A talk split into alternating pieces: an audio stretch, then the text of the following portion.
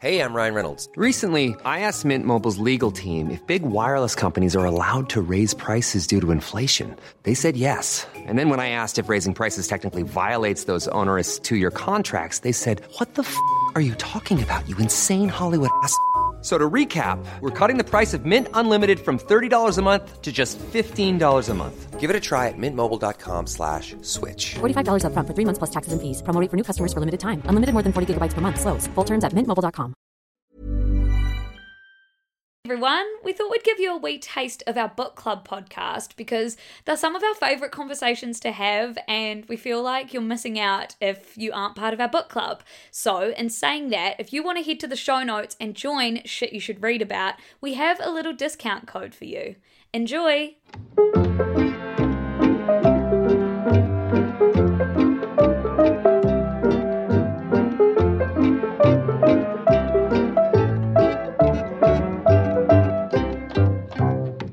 Bookies. Bookies. Bookies. We actually need to know how to say that in Portuguese. Oh, true. Yeah. Okay, everyone. Someone find that out for us. um, you will not believe, like you won't believe, how we're recording this for you. We sort of thought, you know, we'll have this new life in Lisbon. Everything will be chic. It'll be like so easy to record our pods from our new house on our couch. We've got hardwood floors and we've got an aviary like out our window. Yeah, I like it. It sounds like a small an- animal farm. Um, George big- Orwell. Yeah. Our next book. No, I'm kidding. so we've had to construct. I think we're going to have to send you a, a picky Yeah. in the Geneva chat. But basically, imagine Luce and I on the couch, covered in a, like a pink and yellow quilt. quilt. Quilt. And then this ladder we found in the bathroom propping up. It's like it looks like we've built a fort. Yes. Well, we literally have built Yeah. a fort, and we're just hoping it makes some difference to the record level or the Yeah. record quality. Bear with us, and this is real life living. Yes, this is the cost of living. Yeah. Making a fort with your bestie on the couch to record a podcast Yeah. for your other bookie besties. Yeah. It's the cost of being a woman. It really is. I love how you just immediately politicized that, and I want to know more.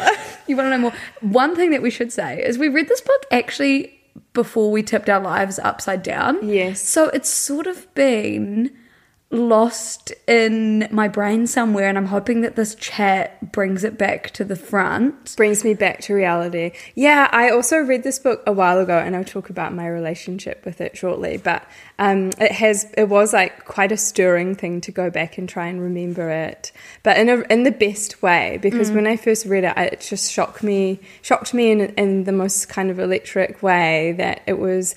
Um, a really cute thing to bring to the book club. And when I suggested it, I was like to Luce, oh, I'm I'm nervous that it's too highbrow or like I don't know if the bookies will like reading nonfiction. We talk a lot about like fantasy and fanfic and like other like gorge novels that we read, and no one's ever really referenced nonfiction. Yeah. What made you take a chance on me? Um, okay. Well, I've just entered this new era of reading like smart things. I feel like I used to read nonfiction about like old politics dudes and the media and things I wanted to mm. feel productive, and it really put me off nonfiction. And then after reading what's going to be our next book club book, which is Watching Women and Girls, I really was like, okay, I should read more women authors that get it. Mm. And then you suggested this.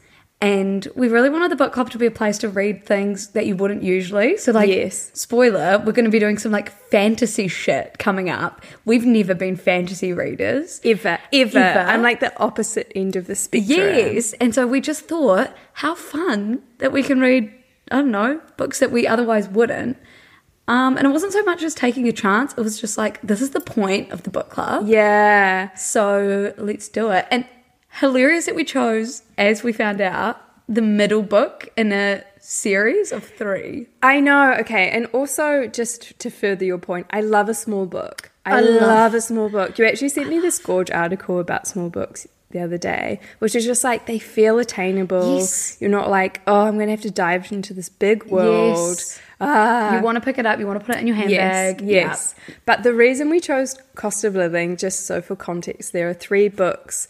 It's like a it is a series, but it's not. You can Yeah. read them on their own Yeah. or in a row. But there's um, things I don't want to know, the cost of living, and then real estate. And we chose the cost of living like level one, basic level. We just thought it was a really cute title that would resonate Yeah. with how everyone is feeling at the moment, which is fucked up and, and not having enough money to get by. And secondly, It was yellow. it was yellow. no, and thirdly, the first book she talks a lot about growing up in South Africa, and it's really it's really cool. But this one shifted into her divorce, Yes. the death of her mother, trying to build a home, raising her girls, and I think Yeah. something that Deborah Levy does so amazingly is like even though th- these stories are about a woman who's significantly older than us or most of us in the book club i think she's 64 they're oh, somehow relevant like yes. Yes. And like, I think a lot of that does come from her being a mother now because she always talks about her daughters and her daughters' friends and how they are crazed for life or Yes. she loves the word crazed. I noticed that. That's something I wrote down while I was reading. I was like, she uses the word crazed a lot and it's such a Deborah Levy thing and it's a great word.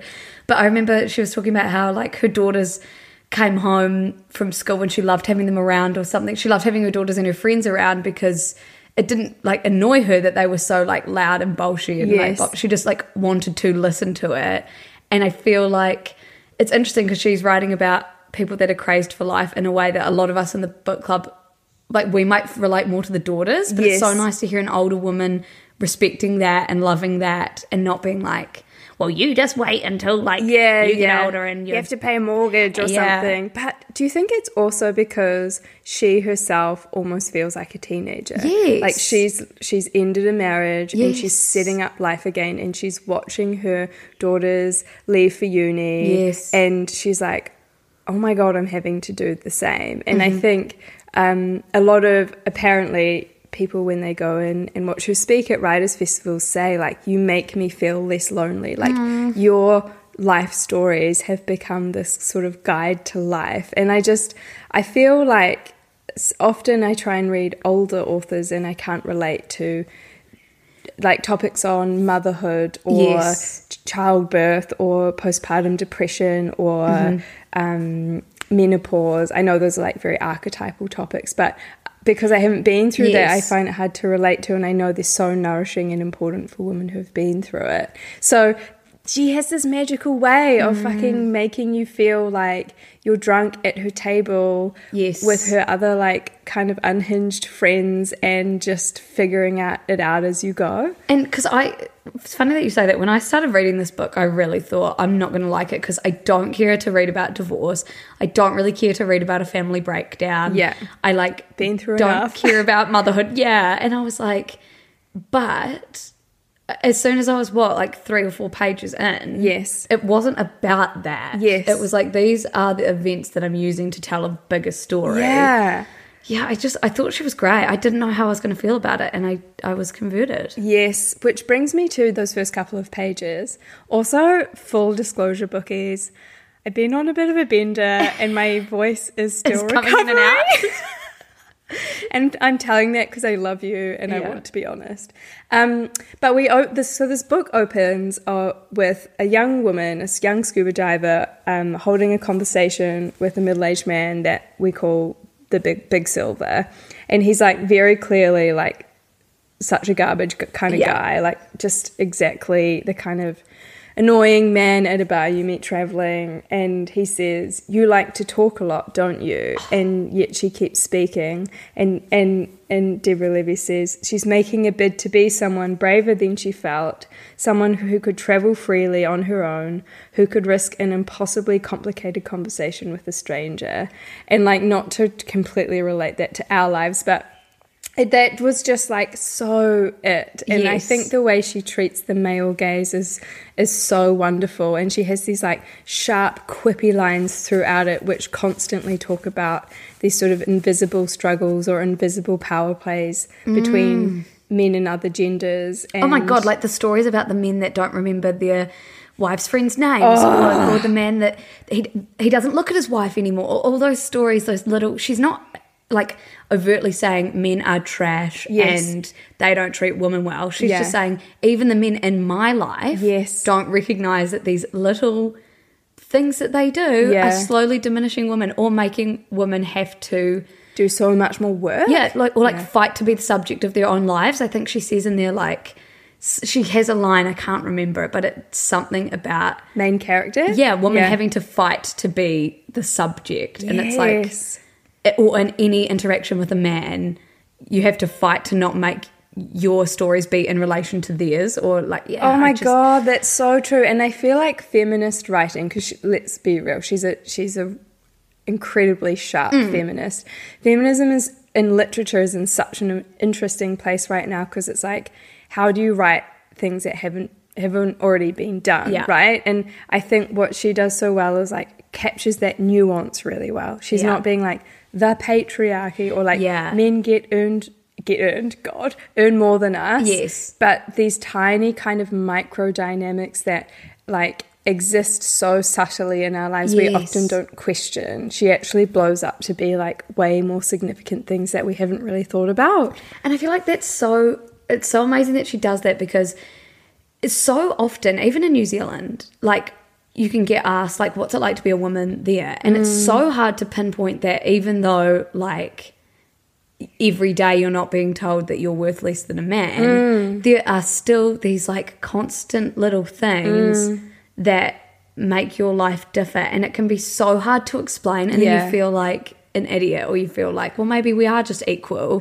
because I can't put my finger on why I feel stupider in a room every time but it's these things that Yes. she can pick up on Yes, or it's like when you're trying to explain to your girlfriends an argument that you've had with your partner, and you're like, and then he fucking shut the fridge door, or like they always sound so ridiculous. Yeah. But I look back on like my professional working relationships with men, with, with male bosses or managers, and uh, this is part of my personality, I think. But I've always like known their kids' birthdays, Yeah. being like, "How's your wife doing? I saw that she blah," Yeah. or like, um, you know, have you made sure your husband knows about this? Yes. And like doing emotional labor at work. So I think she just picks up on these things so wonderfully.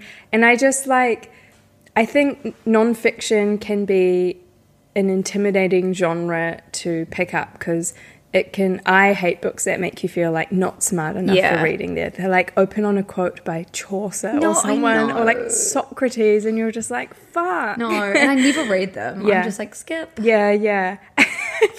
or like from the Bible, even though it's not a religious book. But I think what I love about these is like they're really normcore tales. yeah My hungover Yeah. cough. They're really normcore tales of like so much of this is about like riding her e bike. Yeah, and, I know. Uh, That's one of my favorite parts of the book is um, her talking about her e-bike and the freedom that it allowed her. Not just because I bought an e-bike and felt the exact same Yeah. a few years ago, but just because it's such a tiny thing that allows you this freedom. I mean, to be fair, cost of living, it's expensive to Yeah. own. But now she says she, because she can, has invested in three so that when people come around to her house, Oh my God. they too can feel that and It's they can not so be good. like not rely on an Uber or I don't know car. It's just this like tiny thing that makes them feel free. Do you think it's also like reading this woman who's gone through like a complete combustion of her life? There's something really childlike about the way she starts to describe her life, about the shitty corridor. I just call it like the cor- corridor of love Yes, or something. yeah. Um, and like eating kind of random meals and trying to like put curtains in her Yes. room to feel happier. And it's just like, this is shit you do when you're like 19, 25, Yeah. moving into flats that are like kind of random and don't feel like home. And I had this like really vivid experience when I broke up with um, my boyfriend a couple of years ago and I was at a wedding and my friend said to me, I just don't.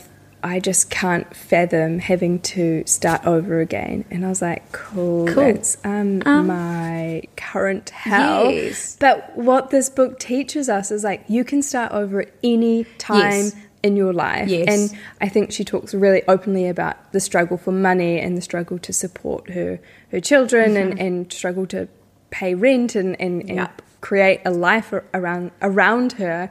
That's that struggle is constant and never ending. But I just thought it's so hopeful to know that like you can start over at any At time. any point, yeah. And as I think it's really important for women to hear that because you're thinking as you get older, like fertility, my worth at work, Yeah. like am I made to feel not beautiful enough to find another partner because I'm over a certain age and my body's been told it's not as good as it used to be, you know, all of that. But it's such a hopeful kind of real reminder of like, yeah, start over at any time. And also that it's not the worst thing in the world to be alone, which I think a lot of Deborah Levy's generation grew up, or our parents' generation.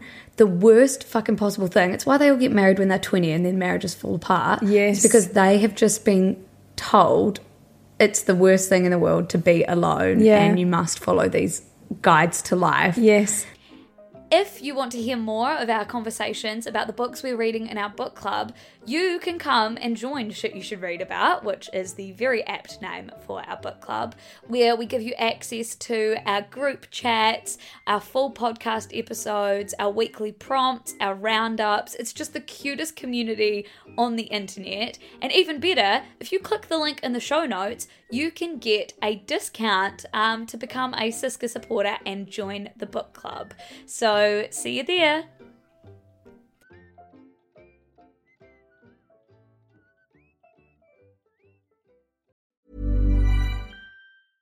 Even when we're on a budget, we still deserve nice things.